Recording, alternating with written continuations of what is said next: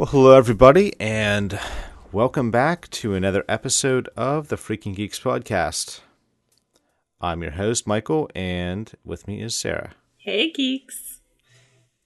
So this week we are going to be covering 2012 movie, The Perks of Being a Wallflower.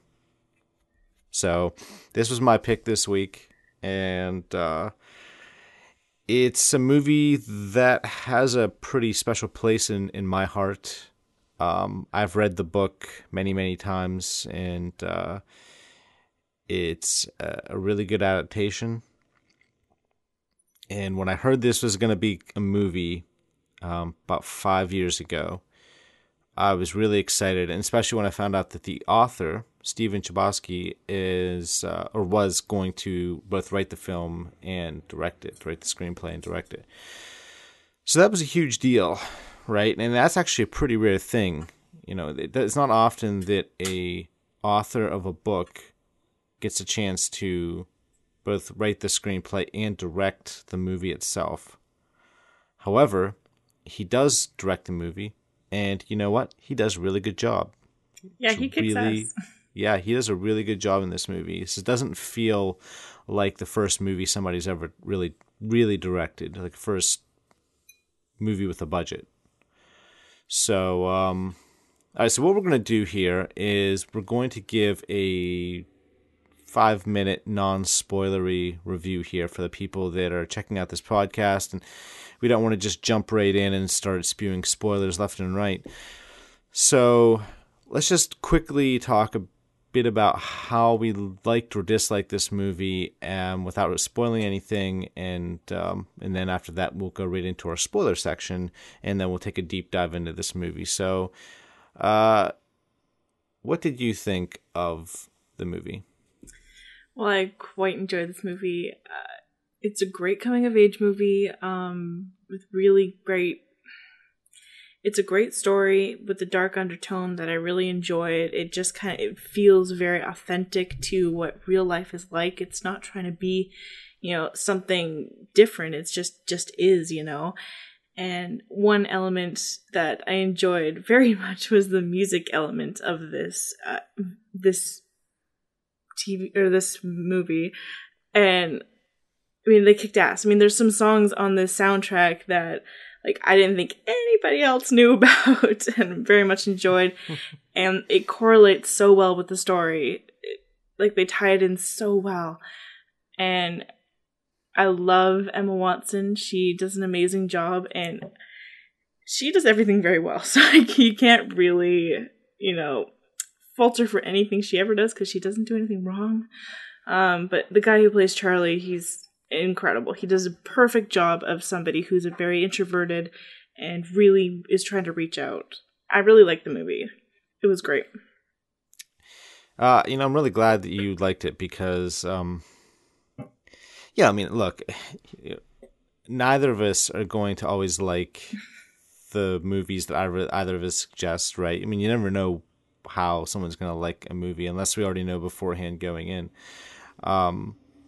However, you know, it's like these movies here, like the ones that are really personal, you know, the ones that if you had an ultra special list of movies that are special to you, and it's not necessarily because they're on the list of the greatest movies of all time somewhere, but to you, they have a special place in your heart. This is one of those movies. Yeah, and there's other similar ones on the list, but yeah. Yeah, it's just one of those movies that you can relate to because no matter what, there's something in this movie that you yourself has been through, you know? Right. I mean, most of us have felt, you know, when you're a teenager, you feel like an outsider. You know, you don't feel like you're, you know, being listened to, that people get you. You know, you feel like you're just kind of like outside of, there's this giant group of people and they're all mingling and getting along, and you're the lone outlier. The black sheep. You know, right. And And that's true, I think, sometimes, and other times it's just your perception of the situation. Sometimes it gets overblown, but in this situation, we have a movie here which shows somebody who is got a lot of issues. You know, there's mental illness plays a part in this movie, and they do it exceptionally well. I think the performances are amazing. I don't think there is a single bad performance in the entire movie. I think Ezra Miller as Patrick is perfect. Perfect. He's a revelation in this movie. In fact, there's a movie that he was in before this one called We Need to Talk About Kevin. That's an exceptionally dark movie.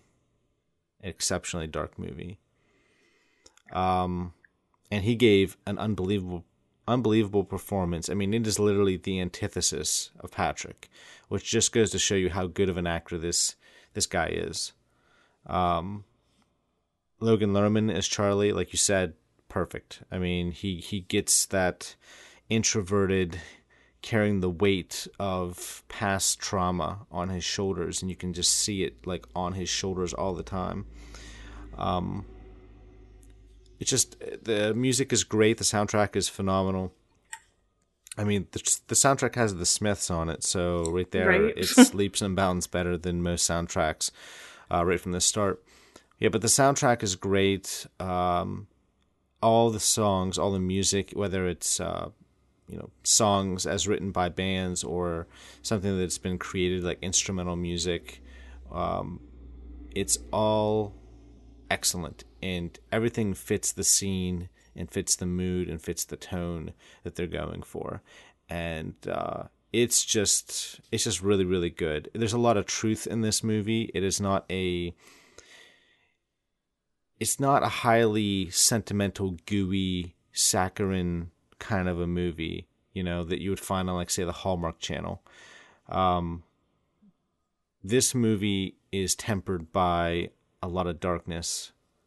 And anything that we see in terms of happiness or good things that happen to people in this movie, it is earned.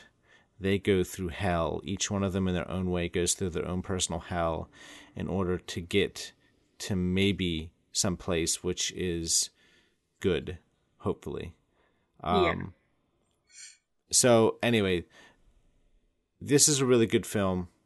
I say check it out. You can't go wrong, I think, with this movie. I think anybody watching this should be able to see that it's excellent. And, you know, to me, it is a couple cuts above what a typical, even good teen movie is. I mean, this is, to me, upper tier. This is sitting on the shelf next to The Breakfast Club, Rebel Without a Cause, 16 Candles, all that. Ferris Bueller's Day Off. Some of the best teen movies of all time up on that shelf. I mean, to me, this sits right up there with it. Yeah, I fully agree. It's fantastic. I mean, it's going to be one of those ones that lives on and holds true. Like, it doesn't age. It's not going to age. I mean, they have cut out. There's no technology in it. Very much, except for like mixtapes. So there's no special effects involved. It's just very true. It'll live on. Yeah, I definitely agree. So yeah, go check it out. I think you'll love it. And that's it for our non-spoiler review. We're going into the spoiler review now. You have been warned. So here we go.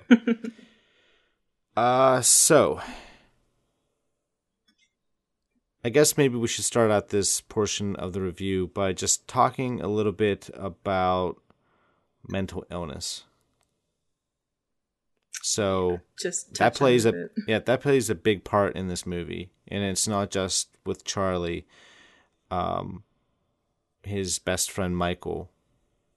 I mean, that was, this traumatic event that really set off the events that begin this book. His friend Michael, his parents appears like they're getting divorced, and he kills himself.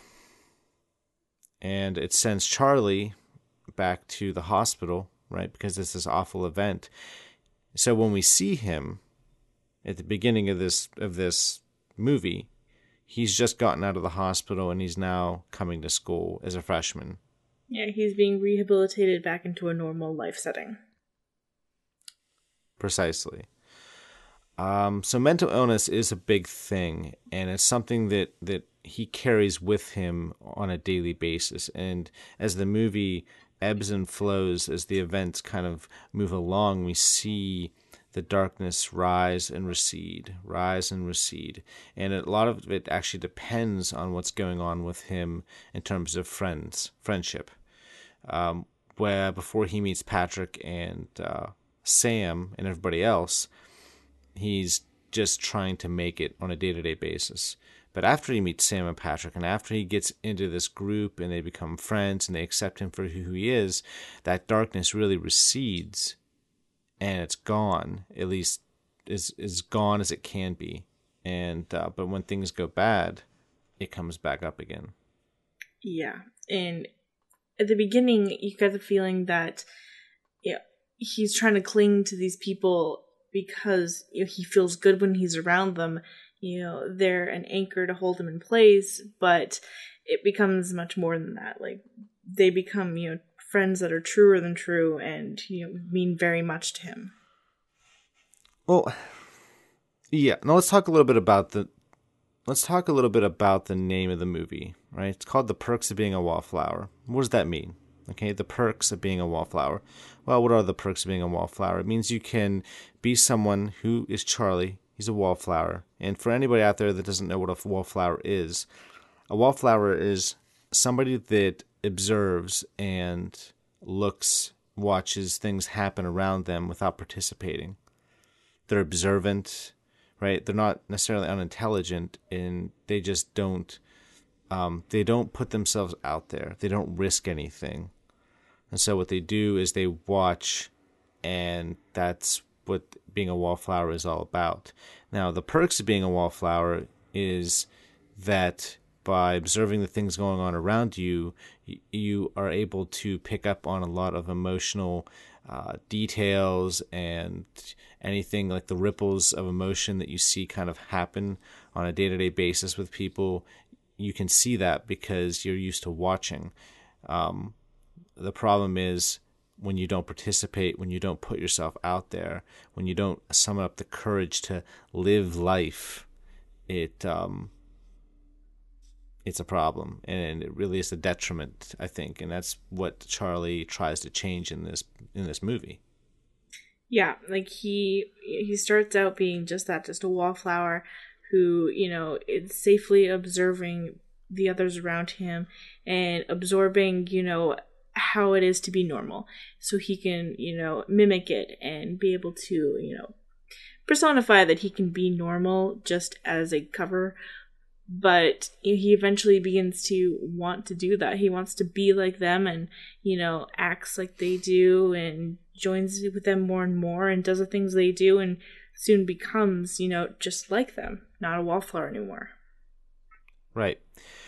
All right, let's take a step back, because I think what we should do is we should really just go through chronologically and kind of outline what really happens in this movie, because even though it's not really the kind of movie, doesn't have anything like a labyrinthian plot to it, there's still enough events that go on, and I think it'll help if we actually kind of talk about what things happen in this movie, what Charlie does and what happens to Charlie, so that we get a better understanding and the listeners get a better understanding of things, because there's some big events that are going to happen here. And so if we just try to jump around in this review, I don't think it's going to help quite as much. So we open up with Charlie writing a letter to a friend. Now, the book itself, it's not a long book. I recommend the book highly. Obviously, I'm recommending the movie highly, so the book itself is fantastic. It's probably 200 pages or so, the book. It's a very short read.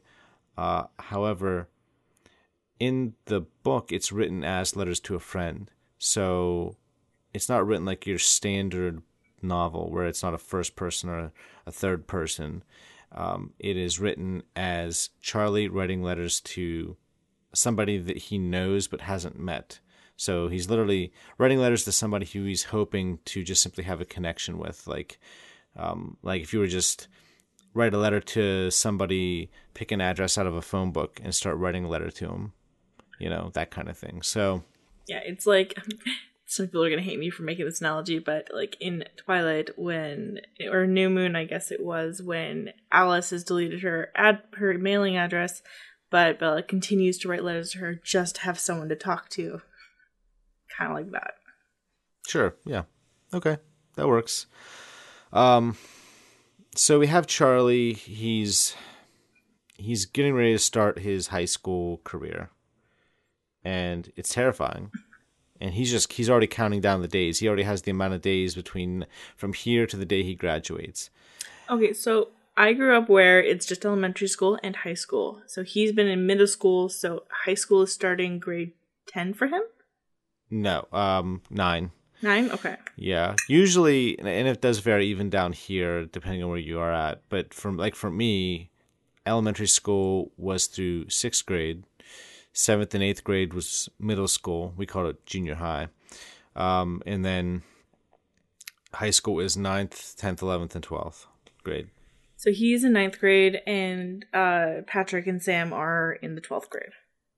Yes, although things are a little different here for a couple of reasons. One, he's actually older than he would be as a actual 9th grader, and because of the year he was away. He was away for a year, right? And he was a December kid, which means he's probably around 16, 17 years old now. Gotcha. Just because from everything that's happened to him, so. So we have Charlie. He's trying to get through the halls, and there's seniors that are already kind of messing with the freshmen. And Charlie tries to make friends. He sees Susan, who was someone that he and Michael hung out with. Susan, I think, actually dated Michael in the book, but now they don't talk. You know, so then we have this scene where Patrick, who we're finally getting introduced to, he decides to impersonate Mr. Callahan, who is the shop teacher. And funny fact here, Mr. Callahan is played by the legendary special effects, horror special effects guy. Oh, what's his name here? I have it written down. It's not Rip Torn, is it? No. It is... here it is. Tom Savini. Oh, okay. So Tom Savini, he's a legendary special effects artist in horror movies, and he was also a Vietnam vet, so it applied to this scene pretty well. You look super familiar. I just couldn't place the name. So Patrick impersonates this shop teacher as a way of making the freshmen and the lower classmen, you know, more comfortable, more at ease. So in return, he gets berated by Mr. Callahan and insulted, essentially. Called nothing. So then we move on to English class, which is where we have Mr. Anderson, who is a playwright who has come to the school. He, I don't know, at some point has decided he wants to be a teacher. And this is one of those perfect scenes, and this really illustrates how introverted he really is, Charlie, okay? Because as he's walking around the room, Mr. Anderson is asking all these questions, right? And Charlie knows the answers, and everybody else is shouting out in the class. Everyone else is shouting out all these answers they think to the question, they're wrong. And as Mr. Anderson's walking by, he looks down, and Charlie has already written the answer out on his notepad. Yep. So he just simply isn't raising his hand, you know, and putting himself out there. Yeah, so we see Charlie.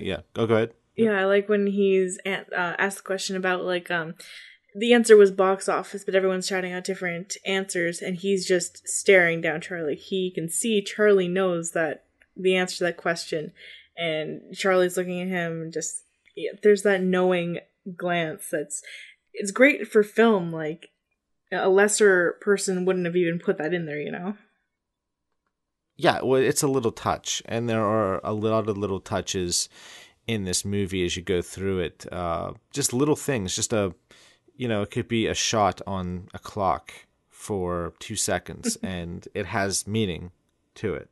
Yeah. So that's just one of those shots where, yeah, we see Mr. Anderson recognize right from the start that Charlie knows the answer, and he just isn't saying the answer. He's not standing up, raising his hand, and, you know, saying what he already knows to be true. So it's this journey from Charlie going from this to somebody who is ready to blossom, I guess, essentially, is what we're watching happen slowly throughout this movie. Yeah, very much so. He just starts out as, you know, super introverted, like introverted compared to introverts, like, and just, you know, being around two people who are extreme extroverts brings him kind of in the middle. Yeah. We move on to a dinner scene at the family home where his sister Candace has brought home her boyfriend Ponytail Derek. This kid. You know, I in this scene, to take scissors to his hair so bad. Right. It's bad. It's really bad. But on top of that, he's this boyfriend who is trying way too hard in this scene to get along with the parents. He's like complimenting Charlie's mother on the delicious meal, and you could see his dad is just rolling his eyes, like he can see right through this kid, you know. Yeah. Like, you're a big guy, but you're a complete pussy.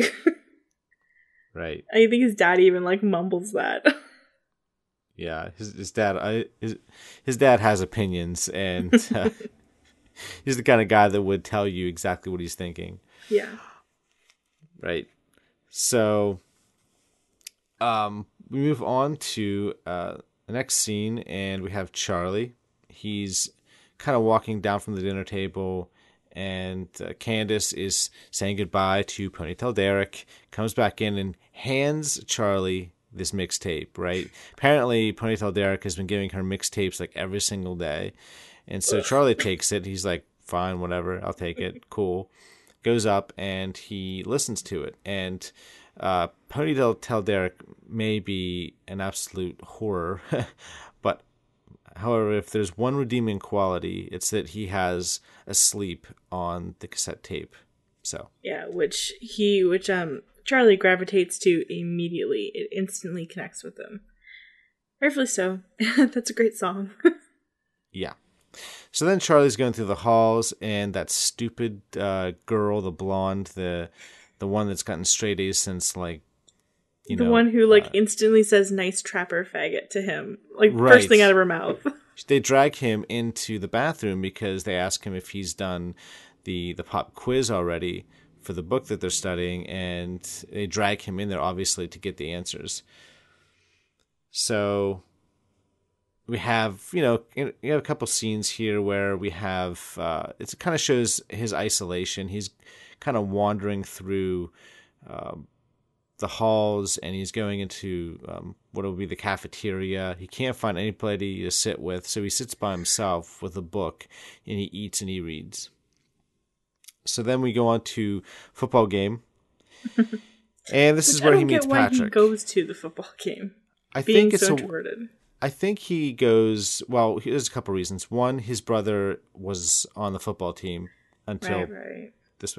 So he probably goes to watch the football games, or did to watch his brother. And I think it's just a way for him to just kind of get out and not be at home, which might be preferable, actually. So he sits down, and two girls come down, and they insult Patrick by calling him nothing because they think they're being clever, which, of course, they're not. And this is a very courageous scene. I really like this scene because it would have been so easy for Charlie to continue to sit there. Yep. Sit there for 3 hours and not do anything. But instead, he gets up, goes up the bleachers, and makes contact with Patrick, says hello. Patrick recognizes him from the shop class and invites him to sit next to him. Thus begins a great friendship. Yeah, you're right. It is super courageous. Like, I even felt when I was watching that, like, if he shoots Charlie down, I mean, he's just gotten in, like, embarrassed in front of, like, hundreds of people. Like, that's so brave of him to do, to go up and talk to this guy and have the risk of being, like, humiliated. Right. So then, as they're kind of just chatting for a minute, he asks Patrick about, do you like football? Patrick's like, I love football, da da. And then he recognizes him as from his brother. And that's when Sam strolls up. So Charlie turns his head, and we see Emma Watson for the first time. And she has short hair. Yeah, this is when she went pixie cut. And I have a particular fondness for pixie cuts. So. Yeah, crush hardcore. Right, like I didn't already. So. We all have celebrity crushes. So, oh, yeah. You know, I mean, we know your list is pretty lengthy. It is. Right. So, yeah. So anyway, so we see Sam for the first time. She sits down. Charlie introduces himself, and they just chat a little bit about where the next party is going to be that night. The team wins. They score the winning touchdown, and that's when we move on to the next scene, which is the two of them at King's. And there's a line here when they're still at the football game talking about where they're going to go to. And they're talking about a guy. I don't know the guy's name. But they mentioned he's still trying to shag that waitress from the Olive Garden. And Patrick says, oh, please, he's never tossing that salad. And I literally choked on the drink I was drinking because I don't know if it was intentional or not, because it's a very subtle innuendo because there's an Urban Dictionary meaning behind it. And I'm not sure, like, if it was intentional or not, but it could be a really dirty remark by Patrick. I really appreciated it. Yeah, well, I know what that remark means. Yeah. Tossing the salad is, it's a sexual act. Look it up. Which, yeah. Yeah, go look it up. 'Cause Urban Dictionary that. Right. It's a little different, I think, for sure. And it's a little freaky. Right. Right. So not to be entered into lightly. So that's yeah, okay. Anyways, diner. Right. So we have this great scene. You know, we have the three of them sitting there. They're just getting to know one another. And at this point, Charlie confuses the two of them as, like, dating, you know, because obviously you can see that they're very comfortable with each other. You know, Patrick and Sam, they get along really well. They're sitting next to each other. Charlie's on the other side by himself. So he assumes that they're together, and that's when we find out that they are, in fact, step-siblings. Yes. So, and it's a very platonic, eccentric relationship. Right. This is definitely, there's trust me, there is zero, and I mean zero sexual tension. None of that here, trust me. And it's no different in the book, okay? So, and I'm sure there's fanfic out there, you know, but... it's just not the way it is. It's not the way it is. So, so then we move on to Charlie back at home, and he's looking outside, and he sees. Well, actually, no. What happens? I'm sorry, I skipped ahead. So Charlie comes home, and that's when he sees Ponytail Derek slap his sister in the face. Yeah, they're having an argument, and he just snaps and hits her.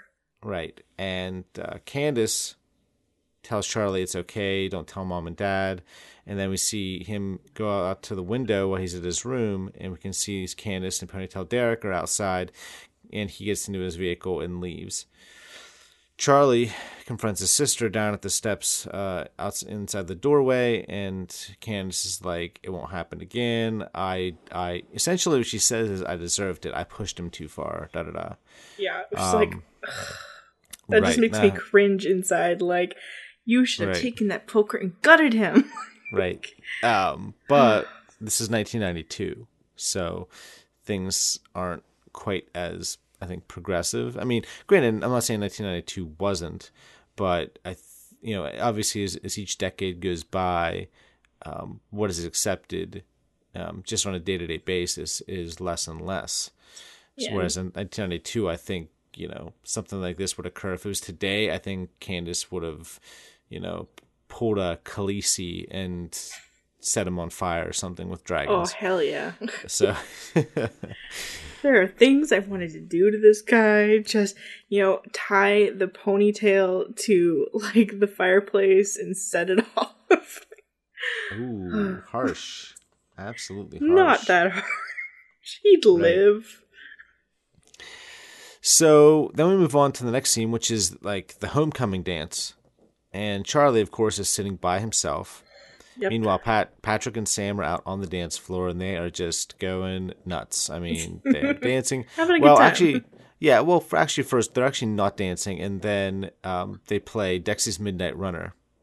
So, of course, they have to dance. So they're like, yeah, this is, the song. So they go out, and they just start dancing, and eventually, Charlie gets up and slowly makes his way on the dance floor. Another courageous act. Yeah, again, we're seeing him put himself in a situation which could be embarrassing for himself, but he's doing it anyway, and that's courage.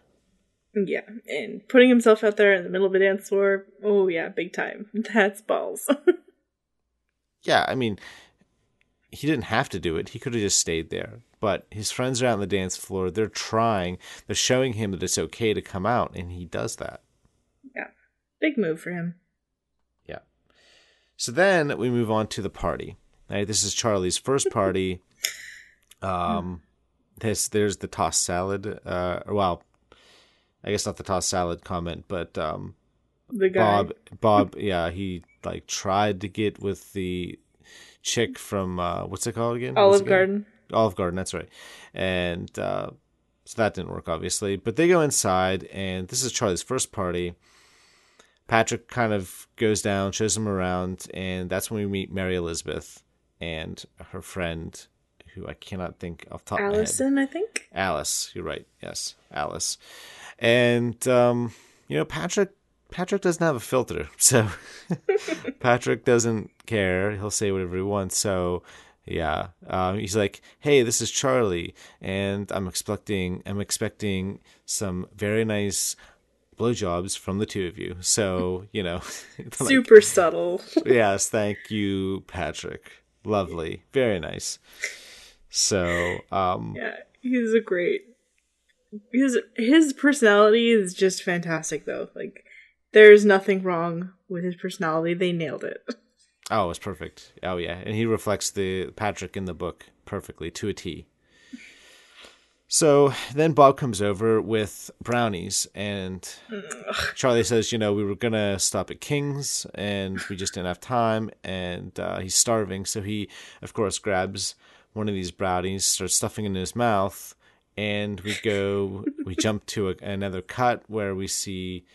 he is completely stoned. He's so baked. Yeah, he is.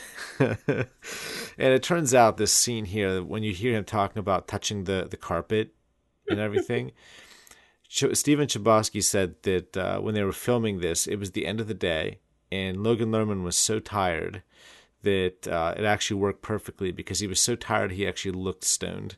So it really just worked out perfectly. Just zoned right out. Yeah, he just... He did the scene with no energy, and it worked perfectly because his character wouldn't have any anyway. So and everyone finds it hilarious, and I love the comment he makes about Mary Elizabeth's hair. Mary Elizabeth, you're gonna look back in a decade and regret that hair choice. Yeah, and I love Alice says, yeah, he's kind of right. And that was improvised. That was just. The actor making a decision and went with it, and it worked. Yeah, he's fantastic. He did a lot better stoned than I thought he'd be, just eating that whole brownie. When you eat pot, it's a much harsher high. So I expected him to be quite a bit loopier, but it was fantastic. Right. So then we have Sam. She comes up. She's like, did you get him stoned? And drags Charlie up, and Charlie wants a milkshake. So which is the cutest thing ever. Right. Right. It's so innocent. Right, because he is. And you just want to give him a big hug, you know? Tell him everything's going to be fine. Right. So she takes him into the kitchen. She starts pouring out the ice cream and the milk, and he's sitting there, and so he tells her she has the most beautiful brown eyes in the world, and she's just like, "Okay, Charlie, yep, whatever. Let's get this, making this milkshake for you. You'll be fine." And that's when we learn, the audience, that his best friend killed himself. Yeah, and I love the reaction from Sam. Emma Watson did it perfectly, where she just a taken back kind of shock. Her expressions was perfect, like just a full understanding in that moment. Oh yeah, she does. She understands. Okay, no wonder Charlie is how he is. He doesn't have any friends, and his best friend had killed himself last year. It's not the thing you expect someone to say, that's nope. The last thing on her mind when she asked that question, where's Michael tonight? So, he wants to go to the bathroom. So he goes up, comes out of the bathroom, and he accidentally goes into the wrong door. And Patrick and Brad, who is the high school football quarterback of the high school football team, are in there, making out. So they sure are. Right. And I was just when he opened the door, I was like, whoa, okay, right. What did they give you? So, yeah, so Brad is obviously freaked out because, someone he doesn't know has seen them together. But Patrick reassures him, goes out, and tells Charlie, I need you to keep this a secret between the two of us. And Charlie goes back downstairs, and there is the milkshake, which is delicious. So he's sitting there between Mary Elizabeth and Alice, just talking about how this is like the best milkshake, and it's even better than the last one. So he's obviously had two milkshakes then. So cute. Which is great. And Sam goes up and tells Patrick what happened, that his best friend killed himself and that he has no friends. And we get this wonderful scene, or part of the scene here, where Patrick toasts Charlie to make him feel welcome and wanted. He calls everybody over. They toast Charlie, and he says, "For what?" And he said, "I didn't think anybody noticed me." And that's when Patrick says that, "You're a wallflower. You observe, you watch, and." Charlie doesn't think that there's any reason why they would want him to be around them, but that's when he learns, hey, look, they didn't think that there was anybody else cool to like, and unfortunately, they found Charlie, or they found each other. So it's beautiful. They go home. Yeah, it is. It's great. It's this way of making him feel better, and then Sam says, "Welcome to the." Land of Misfits. Yeah. Welcome to the Island of Misfit Toys. That's it, yes. So, obviously that intimates that, a lot of these people are quasi-outsiders. They're not really in the popular group necessarily, but they're fine with that. They kind of just do their thing. Yep. So, then we have the drive back. They're taking Charlie home. They're going through the Pitt tunnel. It's one of my favorite scenes. Oh, it's great. And I know this tunnel. I've been through it many times. This was filmed in Pittsburgh, right? Yeah. Right? Yeah. And I went to college in Pittsburgh, so. So you know it well. I know it well. So they're playing David Bowie's We Can Be Heroes. They sure are. And Sam gets up and stands up in the back of the truck as they're going through the tunnel. Charlie's looking back at her. And she's just looking, beautiful, and she smiles at him, and it's just this freeing moment. And that's when Charlie looks at Patrick and says, "I feel infinite," yeah. Which is a wonderful way of being young and feeling like you have so much ahead of you that you don't know even, you have no sense of, there's nothing finite about your life yet, you know? Yeah. It's such a substantial moment, that song. It's just the center of all, like, all their real moments of life, especially moments of, you know, realization and freedom and passion. And it's everything you feel when Sam hops into the back and stands against the wind. It's just pure freedom, you know? It's that youth, that freedom of youth and freedom of, and beginning to figure out who you are kind of freedom, which is something we all go through. Yep. You know? So Charlie is lip syncing to songs that Sam gave him, power ballads, which is great. And I have to admit that Logan Lerman is an excellent lip syncer, by the way. Really puts a lot of effort into it. Like, he really knows the songs and everything. So that's great. So then we have this scene. They're in church. And they're just kind of sitting there taking in the sermon. And Charlie looks over and sees Brad and his father sitting there next to each other. And this is all happening in this scene within a scene in a way, because before this, there's we learned that Patrick and Brad have been dating for a while. And initially, after they'd met, Charlie didn't understand that a lot of Patrick's kind of nothing matters kind of attitude stems from this. So Patrick and Brad have been dating for a while, but every time they would fool around, Brad would have to get, you know, stoned wasted. Or drunk. He'd have to get wasted. Then he'd wake up the next day and be like, I was totally wasted. I don't remember a thing. And eventually, he was able to get Brad sober, but they still had to keep everything a secret. So yeah, slow steps in their life, and probably were waiting till they got out of high school to even be public with any of this because of Brad's parents or his father specifically. Yes. So now, the next scene is Rocky Horror Picture Show. Love this so much. Which is amazing. I mean, it's amazing. There's nothing more I wanted in my life than to watch a live-action Rocky Horror. This is like, you know, fulfilling that. Getting to watch, you know, people who aren't from the Rocky Horror be doing the Rocky Horror. And they did it so well. And tell me Ezra Miller playing Patrick isn't perfect as...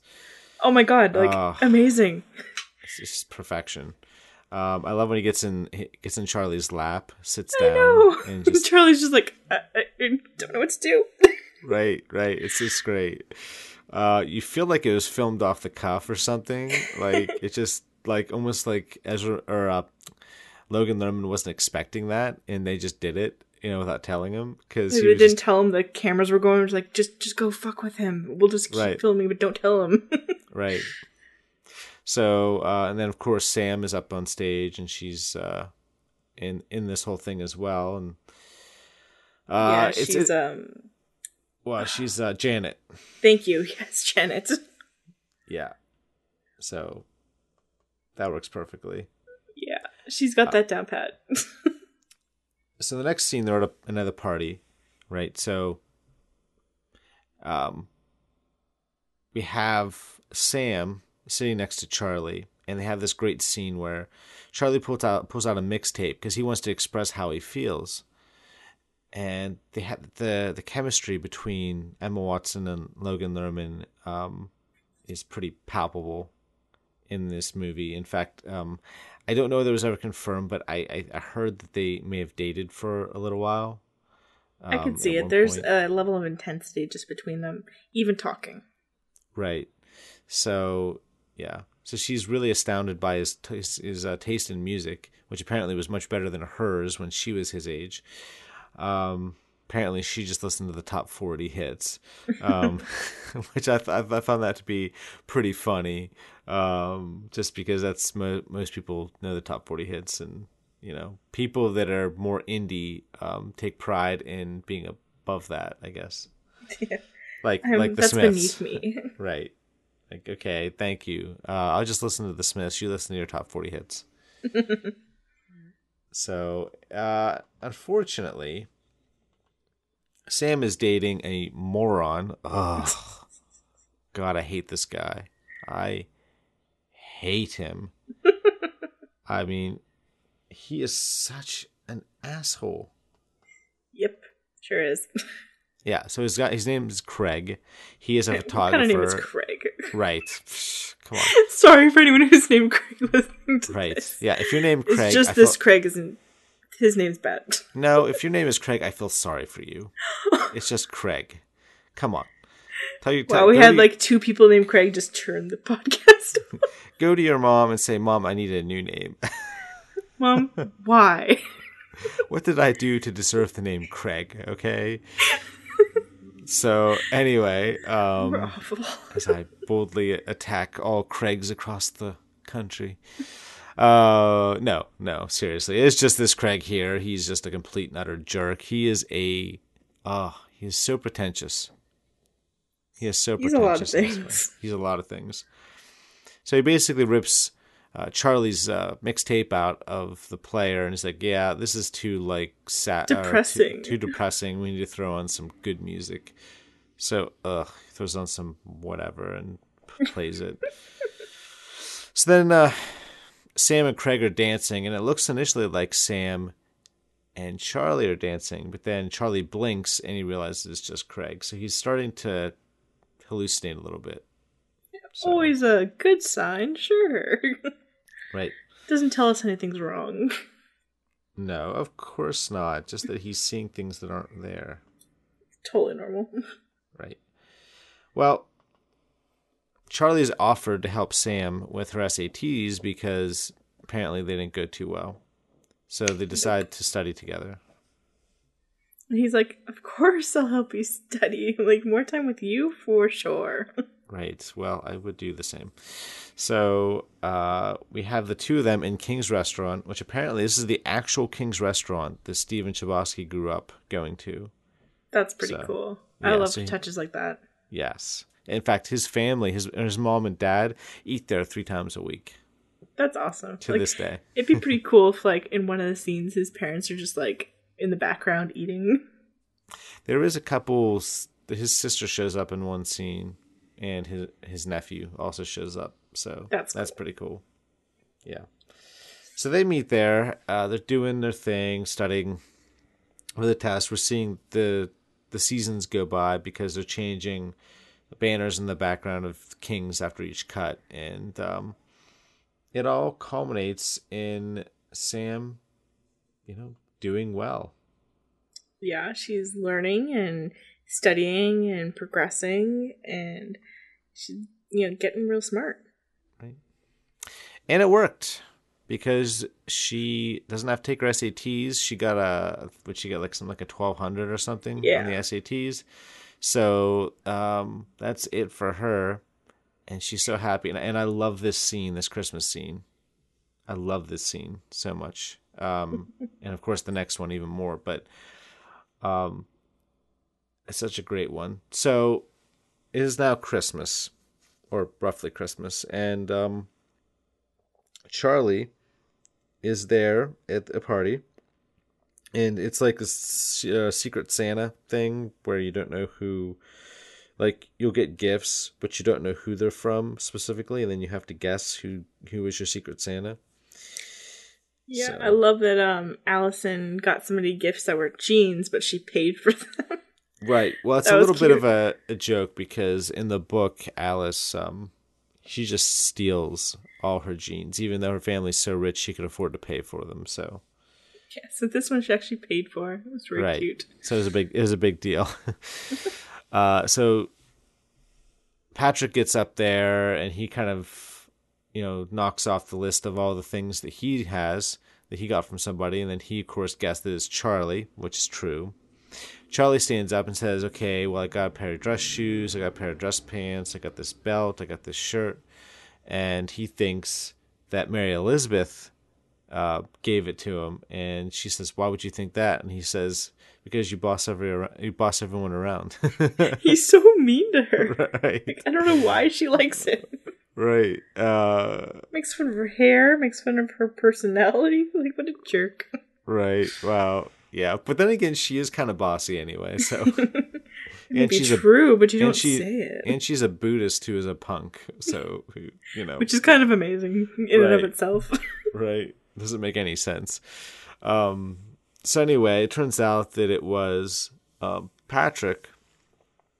And because all great writers have great suits. Yep. So Charlie goes back and puts on his tie and his coat jacket. And I love the look that Sam gives him when he walks out. It's a very short little, it's like 1 or 2 seconds. But you can see on her face the wow factor, and like it makes an impact. It does. Like, it's almost like takes her breath away. Like, wow. I mean, hot, and it's such a great thing. And while he's gone and while he went to get all his stuff on, he was passing out all these Secret Santa gifts, even though technically that's not how it's done. But he wanted to get a gift for everyone. And apparently, yeah, and I love Patrick's line, "Mary Elizabeth, why are you trying to eat Christmas?" It's amazing. Which apparently, it was off the cuff. That was just some line that Ezra Miller came up with on the fly. So that's awesome. Right. So, and this shows you exactly why Charlie is such a good wallflower, because every gift that people get, he gave them, are all perfect for them. Yeah. Little pieces of who they are. Right. So Bob has bubbles. Alice, I'm trying to remember what Alice got. I can't off the top of my head. I don't remember what she got in the book either. But Mary Elizabeth got money so that she could print Rocky Horror in color. Yeah. And Patrick, if I remember correctly, I think he got like a note or something. I don't remember exactly what that was. But then Sam got a LP, a record of The Beatles something. Yes. And I love that. And there's 2 reasons why this is so amazing. One, because it's like he's telling her, you're something, you're somebody. You are not nothing, you're somebody. And the second thing is that was the gift that his Aunt Helen had gone to buy him for his birthday when she died. Yeah. Yeah, so there's a lot of interesting undertones with that gift. Right. If Charlie is willing to give that to Sam, that's a big deal. Yeah. So. Yeah, I don't think she'll ever understand, how big that gift was for him to give her. Right. Exactly. So, yeah. So anyway, he comes out. It's obviously a huge hit. Everyone's clapping. Patrick's going crazy. He loves how he looks and thinks he's looking fantastic. And I don't know. This next scene is amazing. It really is. So what we're going to do is we're going to play this next scene here. All right. And after you hear it, it's a few minutes long. So I apologize for not trying to... Here's the thing, and I'm just going to say this up front. Clips, when I do clips, I have a hard time cutting them down. Because I think a lot of times if you try to cut things out, just to try to cut them down a little bit, you get a lot of the context cut out from things that are being said, right? Because, we can't see it. It's not like a movie where you can look at something on screen. It's only the audio, so you need to hear everything that happens to understand what's going on. So listen to this clip, and then we'll chat about it once it's done. Where are we going? It's a surprise. Is this your room? Mm-hmm. So cool. Thanks.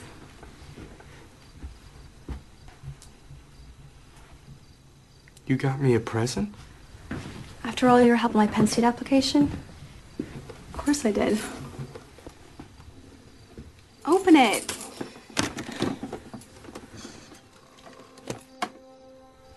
I don't know what to say. You don't have to say anything.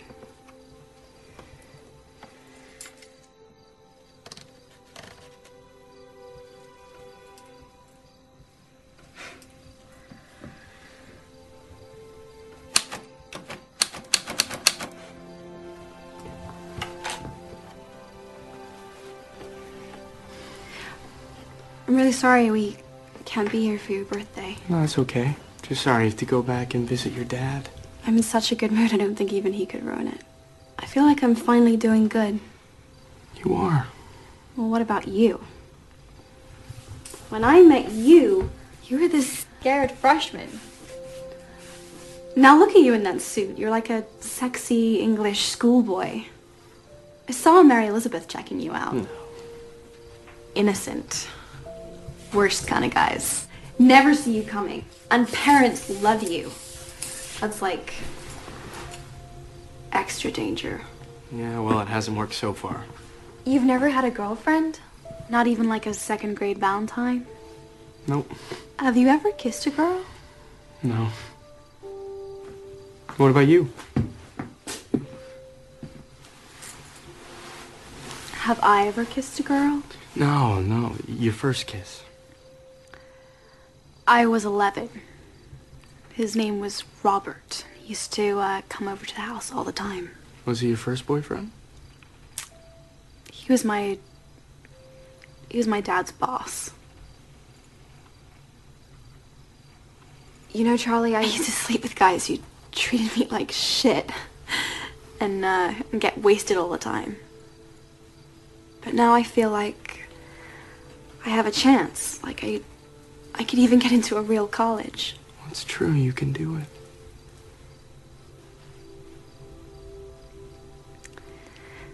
You really think so?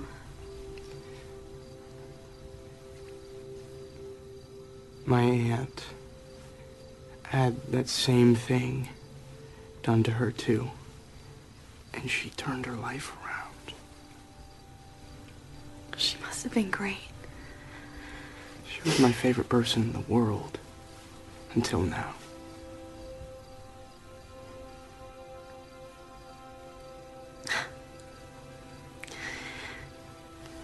Charlie, I know that you know I like Craig, but I want to forget about that for a minute, okay? Okay. I just want to make sure that the first person who kisses you loves you, okay? Okay.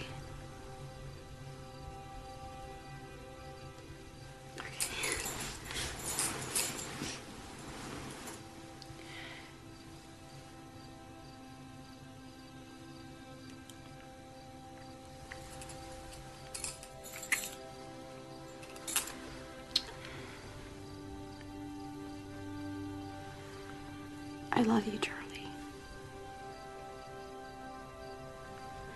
I love you too.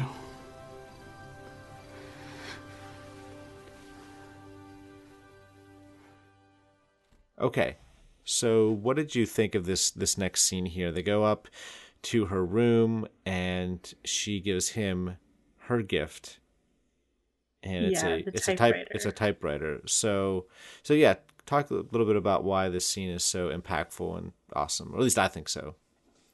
Love the gift. That was, you know, a perfect little touch. And he's like, "You didn't have to give me a gift." She's like, what? Like, of course I did. You've been helping me for like months. He'd help me get into Penn State. Like, yeah, it's justified. And they go sit on her bed and they're just talking and she's asking Charlie, like, "You're a girlfriend. You ever been kissed?" And of course he hasn't, which is, you know, mind-blowing to her.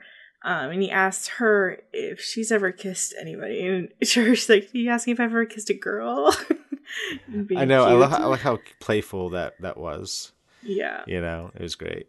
Yeah. And it's just like that. She says it to be a buffer in between, you know, having to tell the real truth, which is that her first kiss was when she was 11, by her father's boss. Yes. Is that right? Like, yep. That's disgusting. Right. And so he learns, like, you know, where her promiscuity and that wild side of her is stemmed from. And she tells him, like, she's dated and been with a lot of horrible people and been wasted to be with them. And that she doesn't want his first kiss to be, you know, from somebody that doesn't love him. And so she kisses him and it says that she loves him. And it's such a beautiful scene, especially with the golden pink lights in the background. It's just like this kind of ethereal moment all the same, and it's beautiful. I love the scene. It is great. I mean, the whole thing, the writing, the acting, all the stuff that's there, it's just fantastic. It really is. I love it. I love the scene. I love that in a lot of ways, Sam already knows how she feels about Charlie, I think. I think the gift scene downstairs, or when he came out in his suit, really crystallized for her, you know, her attraction, you know, to him. And in this moment, and she knows she's, you know, Lex Craig and she's dating him. But I think it's beginning to dawn on her that maybe Charlie is the better person for her. But at this point, she's still so far along with Craig that she probably can't justify doing that. But in this moment, she just wants everything to go away. She wants to, you know, to forget about Craig for 5 minutes and kiss Charlie and let him know that she loves him. I mean, it's just about as perfect as you can get. Yeah, very much so. It's a very coming of age moment. You know, his first kiss, tagged in with, you know, the real world emotional trauma that she's gone through that correlates with his own. I mean, it's beautifully written. Right. So yeah, just a great scene. So then we see a scene between Charlie and his Aunt Helen. And it's this scene where they're putting out the, what do they call them? Like there's a name for those candles, and I can't think of it off the top of my head. Paper lanterns? Yeah, it's they're, you know, they do it on the street, so it's like the runway for Santa is what they're trying to show. Super cute. And that's when Aunt Helen tells Charlie that she's going to go and get his gift for him, his birthday present, because his birthday is on Christmas. Isn't Christmas Eve? Christmas? I'm sorry. No, Christmas Eve. I think you're right. I think it's Christmas Eve. Okay. So she's on her way to get the gift, and that's when she gets into a car accident, right? Yeah, semi-truck just T-bones her. Yeah. So we learn how she dies. Right. And so Charlie's brother comes home. Charlie's brother's going to Penn State, which, yeah. I mean, Penn State is like 20 minutes away from me. Is that where you went, or did you go somewhere different? I went to Pittsburgh, art school in Pittsburgh. Oh, the Art Institute? Yeah. Gotcha. So, but Penn State is like right down the street from me. So my husband went there too, online division. Oh, really? Sweet. Yep. Nice. That's funny. Cool. Yeah. So obviously, big deal. So his brother is a football player, and Penn State's a highly ranked team. His brother's home for the holidays. There's all the hugs and food and everything, and then he and his brother have this chat where his brother asks him if he's seeing things, and Charlie says no, and even if I did, I have friends and to lean on, and he admits that he's going to ask Sam out this weekend, and unfortunately that doesn't happen because, well, for one, he takes acid at the party, and the second thing is that Craig and Sam are obviously very much together. Yeah, I felt so bad. Like, I mean, he's just so sad and high. great. Like, it's pathetically cute. Like, just watching him, like, I know. Just give him a hug. Right? Just like, he's shoveling the snow in a circle, and you just want to be like, okay, come here, Buttercup. We're going to go inside now, get you out of the cold. I'll make you a milkshake. The dragon can give it to you. Right. So Sam comes out, and she calms him down a little bit and puts these glasses on his eyes to protect him, apparently from the dragons that turn into a tree that turn back into dragons or something like that. Something, you know, high people talk about. Right. So, yeah, fun times. So they start up with the stars together, and that's when Charlie's walking home, and he kind of falls on the ground, makes this snow angel, and wakes up in the hospital. Yeah, and the cops find him, like, passed out, and they're pretty much sure it's from drugs, but he doesn't want his parents to know that he took drugs and doesn't want to, like, you know, not be able to see his friends, right? Like, it's every kid's, you know, worst nightmare is not being able to see their friends. Right. So he's lying about it, but they think he's starting to see visions again. Right. Or his episodes. Right. So we have the Rocky Horror Picture Show again. Unfortunately, the guy that's supposed to be there flaked out, and Charlie has to go in and do it himself because he's probably seen the show like a billion times anyway. Watching it every time. Right. So they do the show. It's a hit. Charlie does a great job. He gets a standing ovation. He gets to touch Sam's boobs. Right. Because you could. It's hilarious because his hands are up to where, like, I think he feels like if I just put him here, that'll get the point across. And she grabs his hands and just puts them there. And if that happened to me, I'd be like, what are you trying to tell me? I thought for sure this is going to be a horrible moment where he gets a hard on and everyone sees. That was just going to be like the moment he crashes. Yeah, a hard-on, not a heart-on, like our Friday Night Mike's podcast. Entirely different. Worse. Right. Yeah, I don't even know as an actor how you don't do that. You know, just as an actor. I mean, let me talk about the just scene. Think like hurricanes, dead puppies, famine. Baseball. Right. Right. So,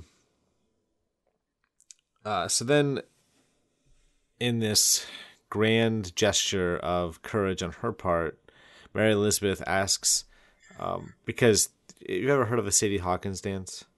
I didn't know what it was till this movie.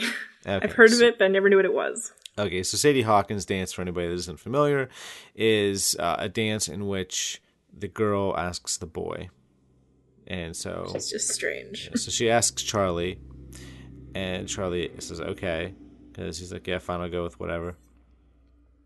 We see the Sadie Hawkins dance.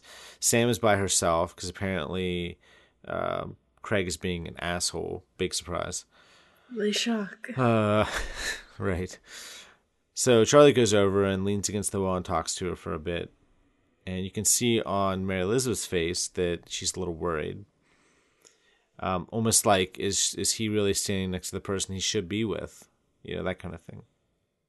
Yeah, and so. Just when you're on a date with somebody, you don't expect them to go and talk to another girl, even if it is in your circle of friends. Right. So Sam goes off. She obviously isn't in great mood, and unfortunately, Charlie and Mary Elizabeth take it to the next level. And she takes it to the next level. He's just kind of letting that happen. Yeah. And not doing anything to stop it. He's doing it in typical Charlie fashion, meaning he just goes along with whatever. He just sits there and lets it, you know, escalate. And then after that's all done, parents come home. They get their clothes back on super fast, and she drops him. Did they have sex, or were they just making out and second base? I think that it was making out and second base and stuff like that. So okay, right. That's what I thought too. But like, they kind of cut it weird, so I didn't know. Right. So yeah, and she's like, after they kiss a little bit, and she's like, "I can't believe you're my boyfriend," and I'm thinking, like, and his face just says, "What?" Like, we didn't talk about this, right? So then she takes him home, drops him off. He doesn't have the courage to tell her, you know, I don't want to date you. So he just goes along with it. Yeah, just unemotionally attached, you know, tag along. He's your friend that has to deal with your girlfriend aspects. Right. Yeah. And she's got some bad ones. Right, like just... the talking on the phone for hours after school, like, ugh. Huh. It's me time, go away. Destroying all the books that Mr. Anderson gives him. Oh my god, yeah, I was like, oh my god, how do you not, like, fork her in the arm? Right. And he's getting so mad on the phone. Like, he just puts the receiver down and walks away for, like, 10 minutes. And he comes back, and she hasn't stopped talking. He tries to, like, interrupt, and she's like... He tries to break up with her. Yeah. Yeah, she's like, Charlie, please don't interrupt. You know I hate it when you do that. So it's like, sorry, I couldn't get a word in 10 minutes. So. Yeah.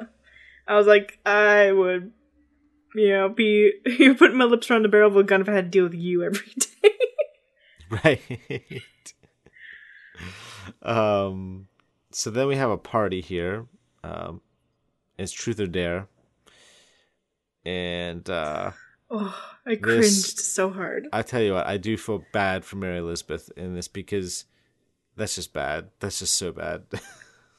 That's something that's going to hurt you for life. Right. So here's what happens. So Patrick is... They're doing Truth or Dare. Patrick is dared to make out with Alice, so that was obviously, to the group, horrifying to watch. Yeah, especially when, like, it's your two friends that one has nothing to do with girls in the first place. Kissing right. a girl, it's weird. Right. So there's the dare for Charlie. Well, first they ask him if he truth or dare, and he says truth, and this is when he is kind of like hallucinating his internal monologue. Right. And they ask him how his first relationship is going, and he says absolutely horrible, it's so bad, I picture one of us having cancer just so I can get out of this relationship.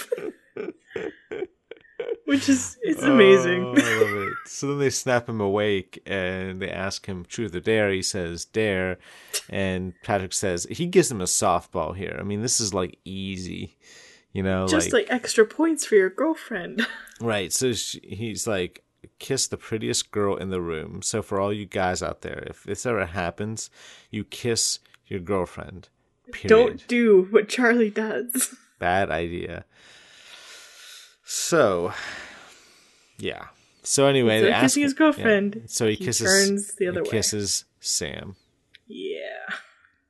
And Sam's just taken back and horrified too, like, because Mary Elizabeth is her friend, and you know, she's apparently they've had history of guys liking Sam more than like Mary Elizabeth, and so this is causing a rift between them, and basically he just lets the apocalypse loose. Yeah. This pretty much threw a giant bomb in their group. Yep. So Patrick takes him out and says, I don't think you should talk to anybody or call us or contact us anyway for a while, which I found to be forever by the way they were acting. Yeah, it felt very like you fucked up and you're out. Right. So then he goes home, and we jump ahead. Like, it's been a couple of weeks. He's on his typewriter, and things are getting bad again. So you feel so bad for him, because it's just like, okay, things are getting worse and getting worse and getting worse. What does it mean? And it's not like he did it purposefully to hurt Mary Elizabeth. It was just his brain. The first thing that came into his brain was, I can kiss her in this moment, and that's all he needed to do that. Right. So he tries to call Mary Elizabeth to apologize. Harry's been listening to this soundtrack all week, and she's like, I don't care. You know, save it for somebody who cares, and da da da. And obviously she is true to nature, she's not bending whatsoever. No. Which is the right thing to do, which is the normal thing to do. When somebody fucks up like that, don't let them back into your life for a very good while. Right. So then we have, we learn that Brad was beaten up by his father. Yeah. His father found out about him and Patrick. And Patrick looks like an empty shell of a human being compared to who he is walking through the halls. Right. So then there's this scene just, killed me. It's hard. So Patrick is in zombie mode, and he's just kind of grabbing his lunch and walking through. That's when one of the jocks at Brad's table trips him. Patrick gets up and says, called him nothing. And Patrick gets up and says, "You're going to do anything about this?" And Brad, of course, has got to protect himself. And so he just feigns innocence and makes it sound like, Patrick's got this obsession with him or something. And that's when they come like face to face, and Patrick walks away. And that's when Brad calls him a faggot. And bad move, Brad.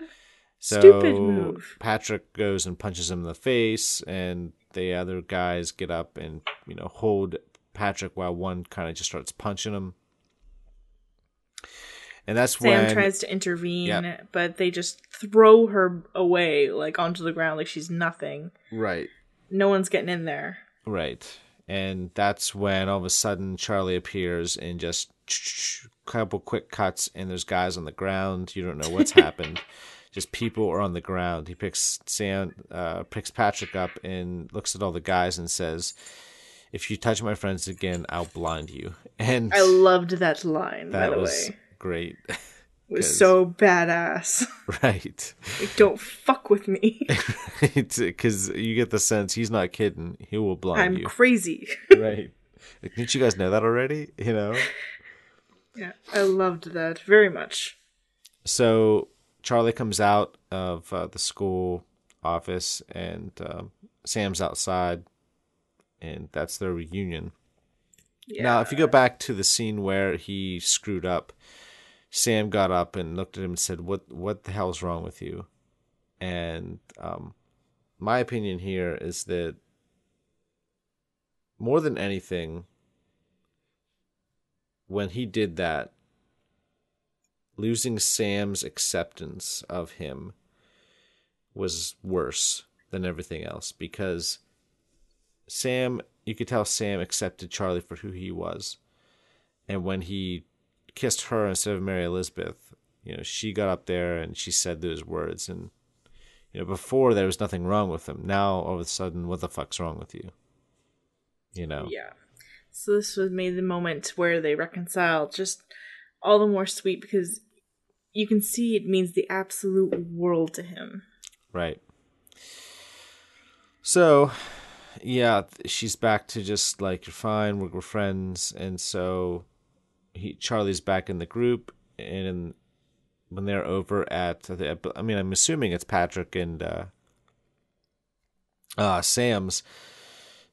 Mary Elizabeth, wearing glasses now, tells Charlie that she's dating this other guy and that he'll just have to get over her, da-da-da, and Charlie's just like, "Whatever, okay, cool, I'm just glad you're happy." So. Yeah, which is all he really cares about, is that his friends are happy. Right. Yep. So Patrick is like, "You want to get out of here?" because he's totally messed up from the whole fight in the cafeteria and the whole Brad thing. It's just, yeah, it's terrible. So so they go driving around each night, and they go to eventually Shenley Park, which is where in the book at least a lot of people who are gay or bisexual will go there to do stuff. To hide out and be with each other. Sexually, yes. Yeah. I'm making it PG here, and you're just like, yeah, they're having sex and fucking. Wow. We have been PG so far in this podcast. We might as well not start. You know, it, they're, you know, it's, they do their thing, whatever it is. And, you know, that's it. Yeah. You know? So anyway, so they go to Shenley Park and they share stories, and that's when Patrick kisses Charlie because he's so lonely and so distraught and so much pain. And in the book, Charlie just lets it go. Like, he doesn't try to stop anything because he thinks this is what Patrick needs. Yeah, it broke my heart watching Patrick just try and reach out and grasp for any kind of intimacy just to fill the void that he's feeling. It's so sad. It reminds you of Charlie reaching out to grasp something at the football game. Exactly. So he's just being, like they were, his anchor. For the time being, his crutch. Right. So the next scene is Sam getting her results from Penn State. And we find out that she got in. Yeah, and the way it was shot, I was like, oh no, not more bad news. Come on, guys. But yeah, it was awesome that she actually got in, and it's happy news for her. Right. So Patrick has decided to throw the greatest prank of all time and must have dipped all of the tools in shop class in like pink paint. Loved it. Yep, it was great.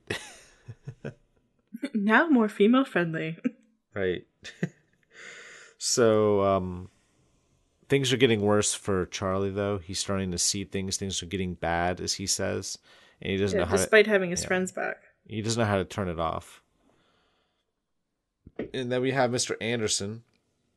It's the last day of school, and they share this lovely moment after the class lets out. And Mr. Anderson says, you know, it was a pleasure teaching you this year. Can I give you books next year, even though, you know, you're not going to have me? And Charlie's like, sure, yeah, great. And that's when Mr. Anderson informs Charlie that he and his wife will not be moving to New York. And Charlie gives him a hug. I know, it was so sweet. And Mr. Anderson doesn't really know what to make of it at first. He's just like, okay, hug it out. Like, I'll stay, it's okay.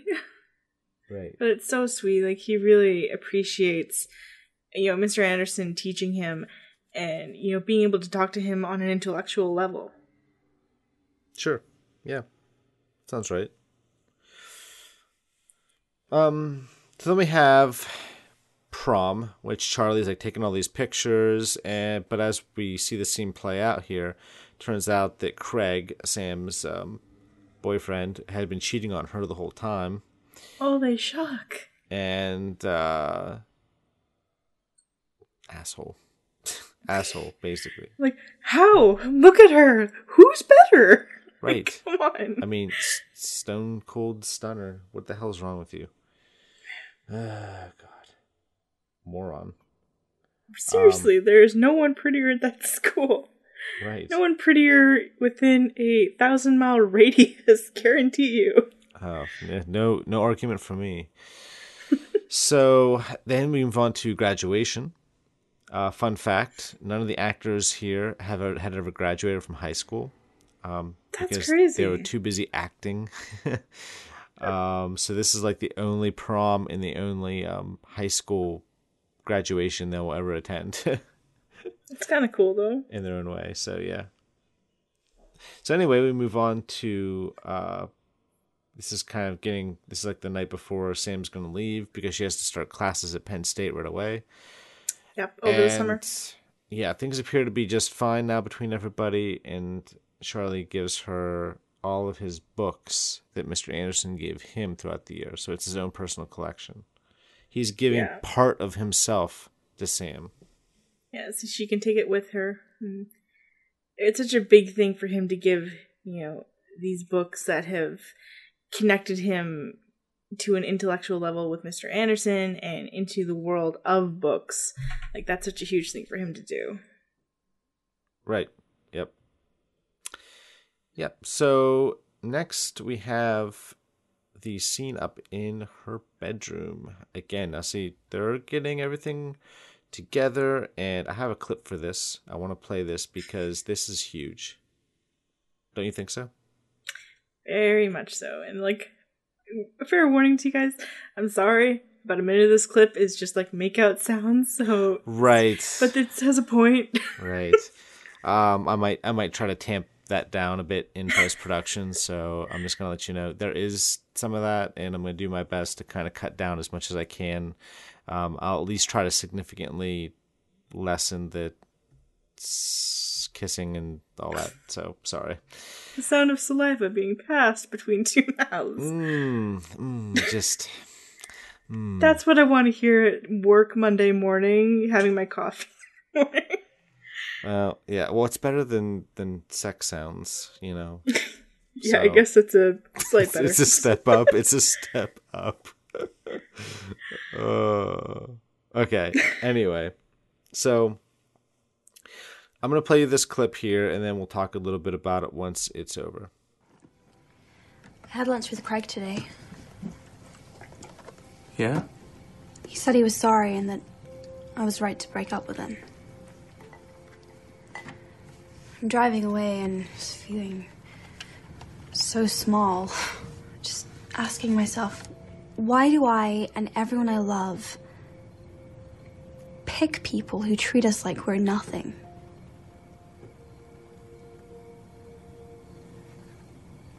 We accept the love we think we deserve.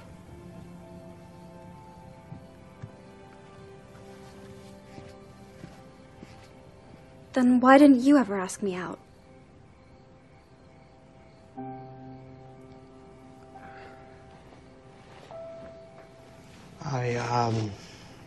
I just didn't think that you wanted that. Well, what did you want? Well, I just want you to be happy. Don't you get it, Charlie? I can't feel that. It's really sweet and everything, but... you can't just sit there and put everybody's lives ahead of yours and think that counts as love. I don't want to be somebody's crush. I want people to like the real me. I know who you are, Sam. I know I'm quiet.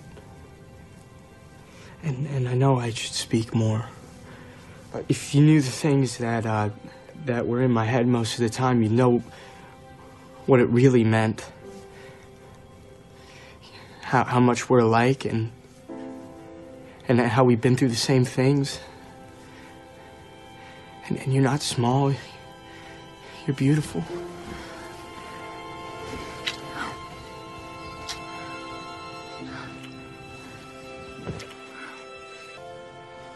What's wrong, Charlie?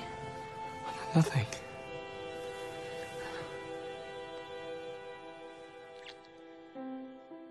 Okay. So, what did you think of this clip? Or this scene? You know what I'm talking about. Go ahead. I loved it. It's so big for both of them. You know, the fact that, you know, he's telling her, you know, she's not small, and he uses that line that Mr. Anderson said to him, people accept the love they think they deserve. I love that line, and it's so perfect for this moment. And she wonders, like, why he didn't ever ask her out. And, you know, for one, there was no real time where she was, like, single, and it wasn't the right moment, and he just never really had the courage to do it. He didn't know if that's what she wanted. So, but they end up, you know, actually kissing and getting together, and it's such a great moment. But she is touching his leg, which triggers memories. These lovely memories. What did you think of this? Yeah, yeah, this is a great scene too. There's a reason why I highlighted this one as well. Obviously the two that I did for this movie are Sam Charlie scenes. I was looking for ones that were impactful. And the one at Christmas with the typewriter and everything, I love that scene. This scene I love for a different reason. I love it for how it forced Charlie to be honest. You know, and it allowed Sam to show him what he was doing wrong. You know, when she said, you know, I can't feel, like, I'm glad you want me to be happy, but I can't feel that. I can't feel that. That's very sweet and everything, but it's not enough. I need somebody who isn't just going to be like crush, have me as a crush. Yeah, you know, exactly. I need somebody who can see me and accept me for who I am. And that's finally the thing that pushes Charlie to admit that he sees her for who she is, that he thinks that she's beautiful and perfect. And he knows who she is. And she knows who she is. And it's when, you know, he goes in for a kiss. Yep, ballsy. Very. But again, this is like what we've been building up as the whole movie goes along. We see him taking more chances. We see him doing things he wouldn't have done a year earlier. Yeah, exactly. And this is something I don't think he would have ever dreamed of doing, you know, when he first came to that school. Yeah. So, as you said, they're kissing and she rubs his leg and he just kind of just snaps and just kind of looks at her like weird. And she says, is something wrong, Charlie? And he says nothing. And they go back to kissing and they kind of lay on the bed and out of view of the camera and end scene. So it's a great scene. I really love it. I like a lot of the character stuff that goes on here. I think it finally pushed that to a head. You know, we need some resolution between these two characters. Yeah, like this has just been building the whole entire movie, and there's always been this kind of chemistry when they talk or when she kissed him. Like, there's always been an intensity, and it's all built up to this moment. Right. So the next day, she's leaving. It's early. Obviously, we get the sense that Charlie stayed over. Sure did. Which, I mean, are we guessing that they had sex in this scene? Yes. Okay. When you have the scene, when you shoot them falling back on the bed scene, that's definitely, yeah, they had sex. Okay. All right, because I'm trying to remember in the book. In the book, they don't. In the book, the scene kind of plays out just like this, but when they get to the point where she's rubbing his leg, he kind of jerks. She says, something wrong, Charlie, and he shakes his head no, and then it happens again, and then he kind of signals that he doesn't want to do anything, and we get to the next day. So maybe that is maybe I'm just misinterpreting it. No. I think you interpret it probably correctly. I think they may have just changed it for the movie. But they're saying goodbye, and they load everything up. There's this nice little goodbye between Sam and Charlie. She kisses him, and what I like about this is, you know, even though she's going away to college, you get the sense that she's not looking to break up, or, I mean, obviously they just kind of expressed their feelings the night before. But you feel like this is something that she wants to do. She doesn't want to go to college and just be like dropping Charlie. Yeah, she doesn't want to break what they have off. Right. So she drives off and Charlie starts wandering home, and we see this kind of mirage-like moment where we see three Charlies on the road, kind of just walking along, right? Yeah, and you can just kind of get the feeling that he's walking home, but he doesn't see he's walking home. His mind is in many different places, and that he's probably having a bad moment here.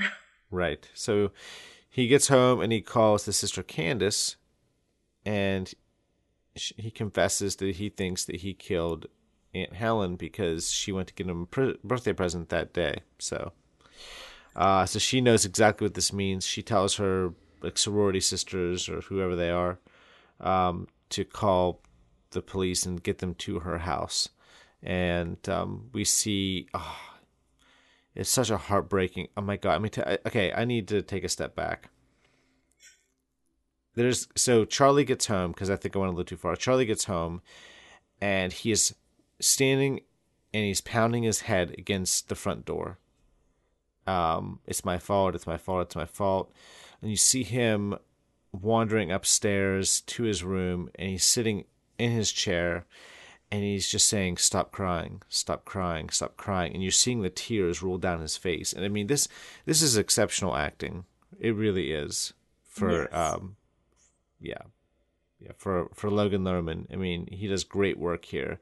You can see someone just struggling as hard as they can to hold it together, and he just can't. I mean, it is finally bursting at the seams. He cannot stop it. So that's when he calls Candace, and she sends the police his way. We see him going into the kitchen. He sees a knife, and you're thinking, "Oh, please don't pick that up. Don't do anything." And then, boom, he snaps awake, and he's in the hospital. Yeah, well, he gets the vision of the idea for the knife is because he would see his Aunt Helen's wrist, and I guess I didn't get a good shot. It looked burnt, not cut, but I guess she was. I think it was cut. I think there were two slice marks on her wrists, like not a cross, but. Down.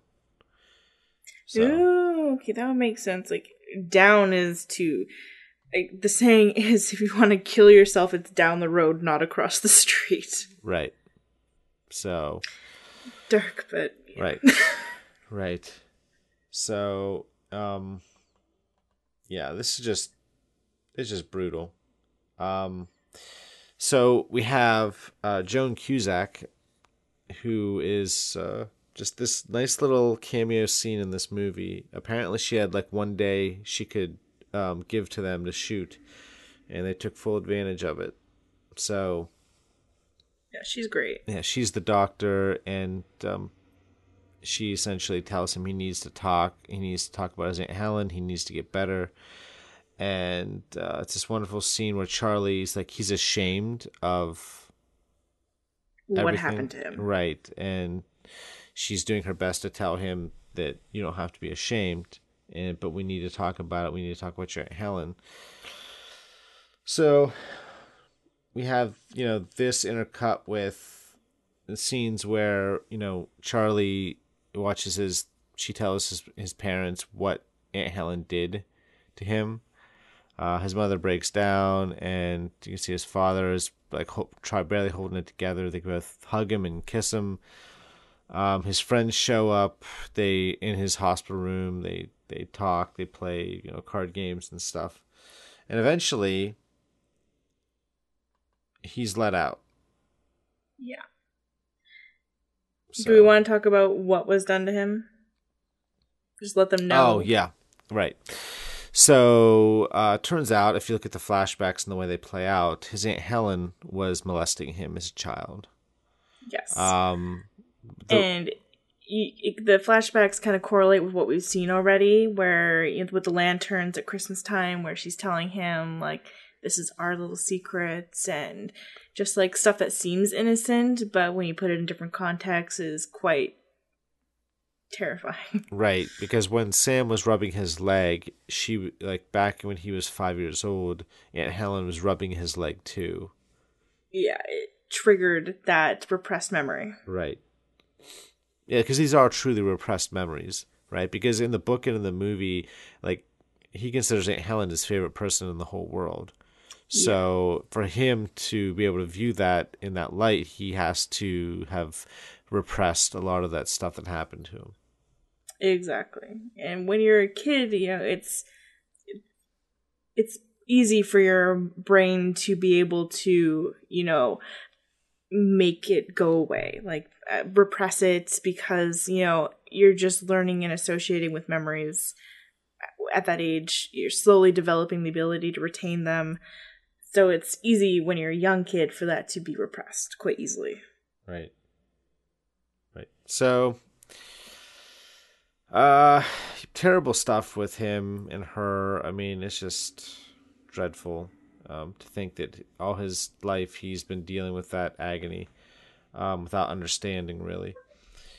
Very much so. Yeah, so then Charlie gets out. Apparently he still has to go to therapy. every week. And he comes home, and there's this giant meal waiting for them, you know, when they get back, and they all sit around talking, and you feel like normalcy is starting to seep back into everyday conversation, and that's pretty cool. My favorite lines is in this dinner scene, and Charlie just asks his dad, I think it's the penguins, how they're going to do. And this is just after they've prayed to God for their meal. And he says, ah, those goddamn penguins. Right. I literally laughed. I'm like, you just prayed and immediately cursed God the next moment. Right. That's lovely guy. That's common. That's, you know, Catholic. So yeah, anyway, and I love some of these. There's some, colloquialisms, these little phrases that pop out from time to time, which are definitely from Pennsylvania and the Pittsburgh area. One is, you're cruising for a bruising. That's something that I've heard all my life.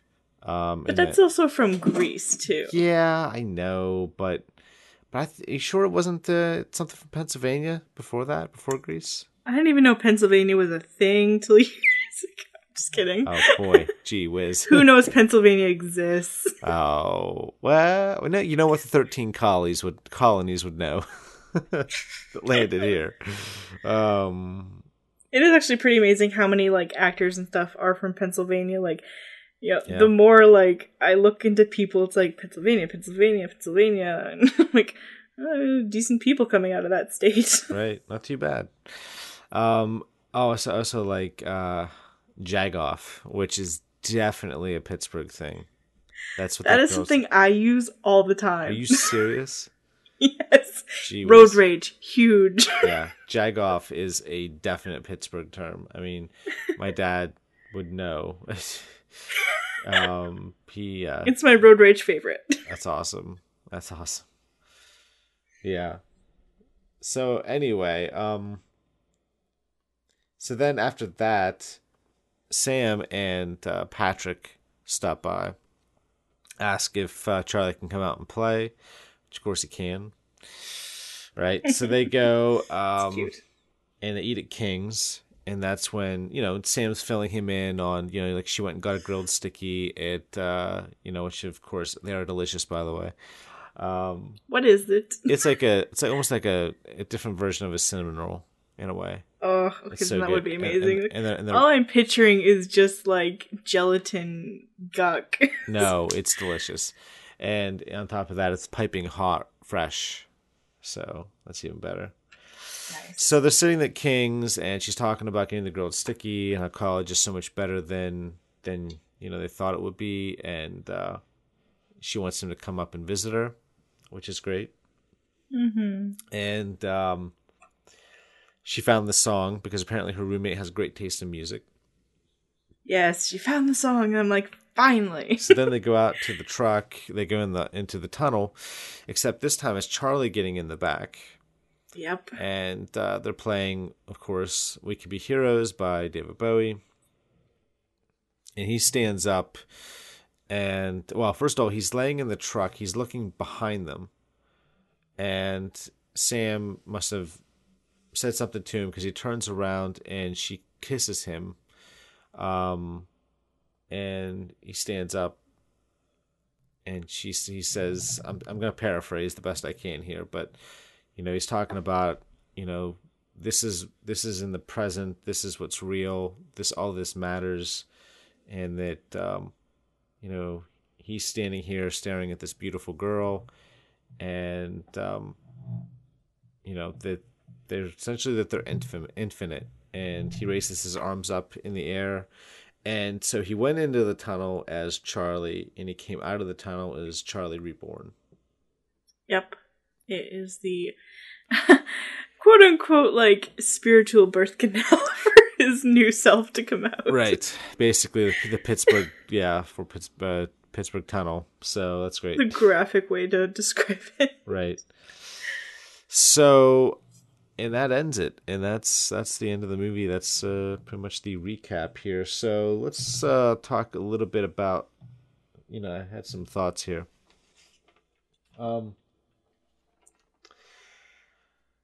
some of the things I've jotted down here. First of all, you mentioned this earlier. We accept the love we think we deserve. One of my favorite lines out of this. I wrote this, possibly one of the simplest yet truest quotes I've ever read. Yeah. It is, you know, if you could tell people that quote when they're young, maybe they remember it, because it was saved a lot of heartbreak for a lot of people. Like everyone listening to this is like, yeah, reminiscing, that would have saved quite a bit. Right. Or just like, damn it, I wish I was 15 again and I could watch this movie and, you know, be like, oh yeah, exactly, you're right. But I love that line. I just think it's so great, and I love that it comes into play a couple times. It shows mental illness in a highly realistic light, which it does. Yeah, you know? I'm very happy with any movie that does that. Right. It's just something that's, even to this day, it's taboo and very little talked about, you know? Right. Oh, no, definitely. For sure. And it's still one of those things that's, you know, people have drugs to help you, but, you know, core causes of, you know, general mental illness is still unknown, you know? Like, oh, there's too many factors involved. Exactly. So, yeah. You can't think your way out of a thinking problem. Yeah, like Charlie has problems, and we that's a centerpiece to the movie. Sam obviously has had to deal with a lot in, you know, in Aunt Helen and Michael. I mean, it's chock full of people that have had mental health issues, and I like that they have that here. So. Yeah, I agree. Both the film and the book don't necessarily paint anyone as a bad guy or a monster. Now, Aunt Helen probably comes across as the monster for sure. But in the book, while she did do that to Charlie, which would, of course, make her that awful, one thing is that it was done to her as well. Yeah, and that is 95% of the time, people who molest or sexually assault somebody, they had it done to them when they were a child. Right, and this definitely was the same thing with Aunt Helen. So it's, yeah. So, trying to think what else here. It doesn't shy away from subject matter. You know, you think about this, 1999, to have some of the stuff they had in this book, abortion played a significant part. You know, Patrick. How mental illness in the 90s, like, didn't even exist. Now, like, right. Yeah. It's crazy. Like, you wouldn't think about it back then. Right. So, yeah. I just like that they tackled subject matter honestly, you know. Yep, very much so. And, yeah. That's the ones I jotted down for now, but I'm sure we'll get to some more stuff here shortly. I also have some trivia, but we can get to that. Why don't you start talking about things that you liked or observations that you have about the movie? I'm going to other than the story, one of my favorite parts of this is the music. It's so perfect for everything going on, especially, you know, David Bowie's Heroes. But there's this one song that plays. It's called Dear God by XTC. And it's when, you know, they're in church and you see like Patrick and Brad looking at each other and his dad there. And it's playing in the background. And just, I love this song so much tonight. It's one of those songs that you don't think anybody else knows. It's not something you'd ever blast in your car because you'd scare somebody else would hear it and like beat the hell out of your car for the content that's in it. And I was really glad that was in there because it was perfect for that moment and just rings true. So that's one of my favorite things is the music aspect. Is it so coming of age, dealing with hardships and, you know, just trying to be free. So they had great music with that. The acting was incredible. I would never pick anyone else to do the roles that happened. They were all so perfect for their each individual parts. I mean, for the guy who plays Patrick to, you know, be Patrick, but also be able to do, like, the Rocky Horror, be Dr. Frankenfurter. I mean, like, he rocked it so hard, you know? Oh, yeah, he was great. Oh, definitely. Couldn't have asked for someone better. There's no way anybody could have done it better. No. So the cast assemblance was wonderful. And this is something I've never read. I've heard about it. But after watching this, I'm definitely going to have to go out and read the book for sure. Oh, yeah. Like I said, it's not a big book, you know? It's a that wouldn't deter me, but it's definitely a story that I would really enjoy. Right, yeah. It's, first edition is 258 pages. Gotcha. So it's a pretty short read. You could probably, I guarantee once you start, you won't stop. You could probably read the whole thing in a day. Yeah, so. And just one of those lazy afternoons. Right. I mean, okay. Well, I'll get to some more stuff here, but I want to get into trivia. Just toss a few things out here. So we talked a little bit about this before we started recording. So John Hughes got the rights from Stephen Chbosky, the author. And this was going to be his directorial comeback because I don't think John Hughes had done a movie for quite some time. And he had Shia LaBeouf as Charlie, Kirsten Dunst as Sam, and Patrick Fugit as Patrick. So, in mind, at least. I'm sure all of you were just like, Shia LaBeouf, are you insane? But that was my reaction when Michael told me that. But yeah, he did point out that when this was happening with John Hughes, it was early 2000s when Shia LaBeouf was not, you know, Nutter Butters. Right. Chbosky, well, okay, so John Hughes passed away when he was in the middle of writing the script. So Chbosky found value in that half of the screenplay, and so he purchased it off of the Hughes heirs, the family, and it allowed him to take that and still use it, and so that was great. Man, I think, you know...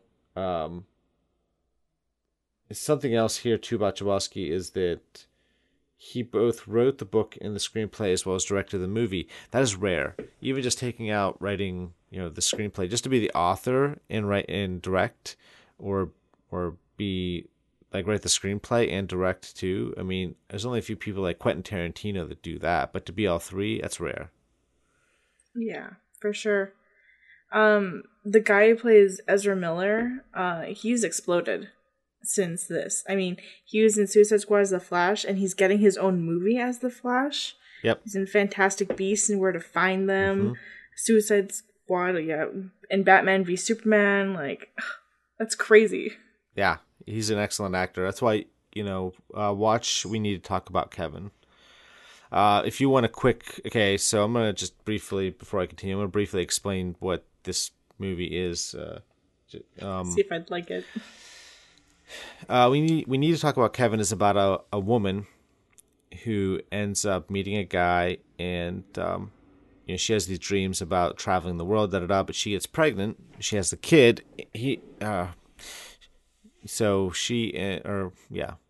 and her husband get married, and the problem is that this boy, essentially from the moment of his birth, is just awful. I mean, he cries all the time, and then when he becomes a toddler and then gets a little older, like the older he gets, the more defiant he is and the worse things he does.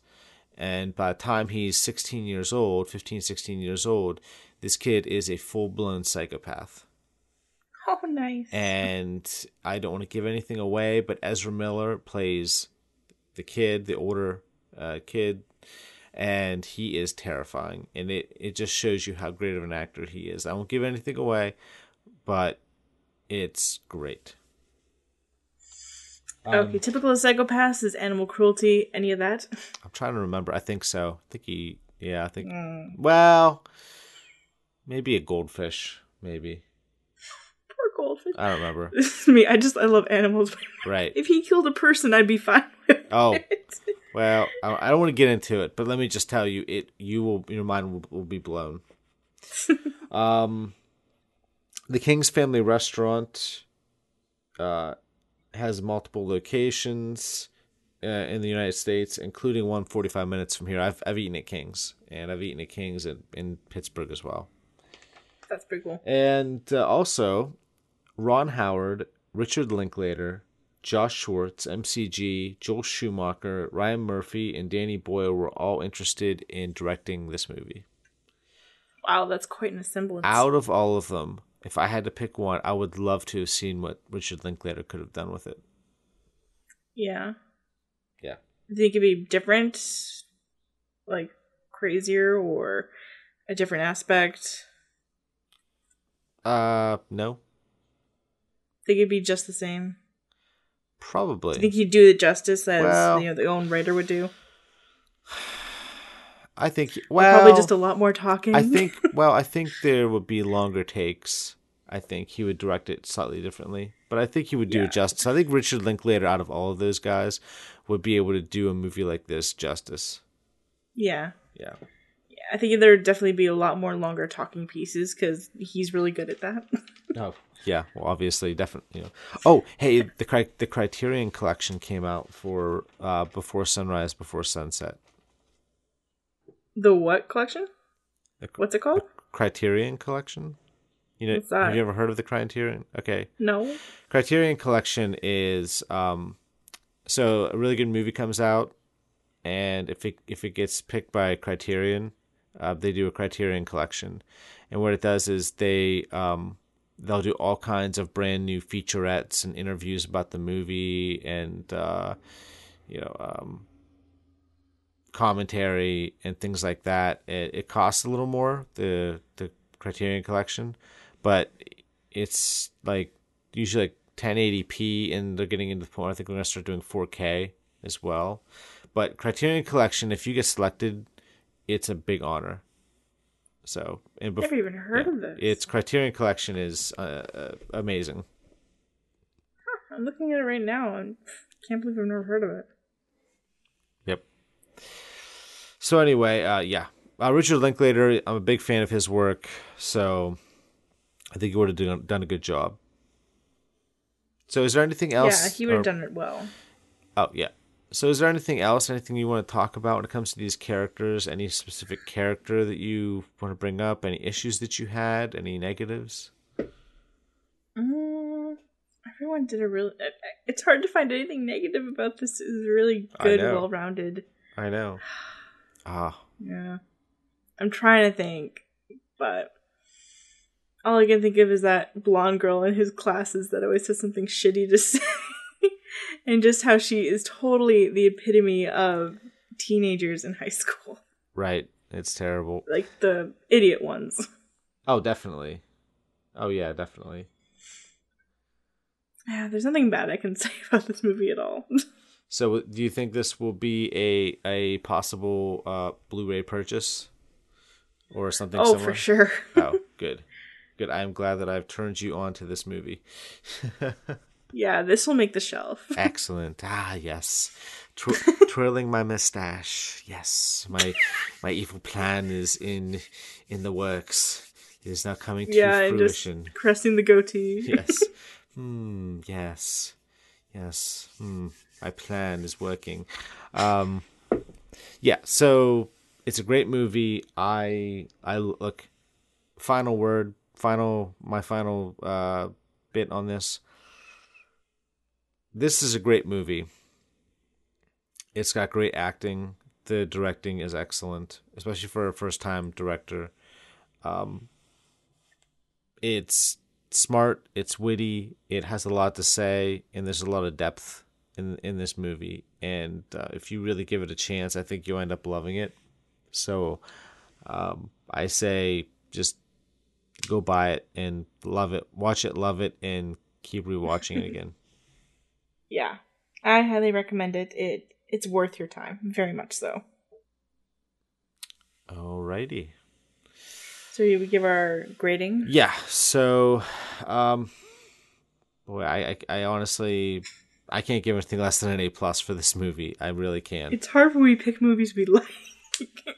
We're just like A+ on everything because it's our taste. Right, I guess. Maybe we'll have to start doing a...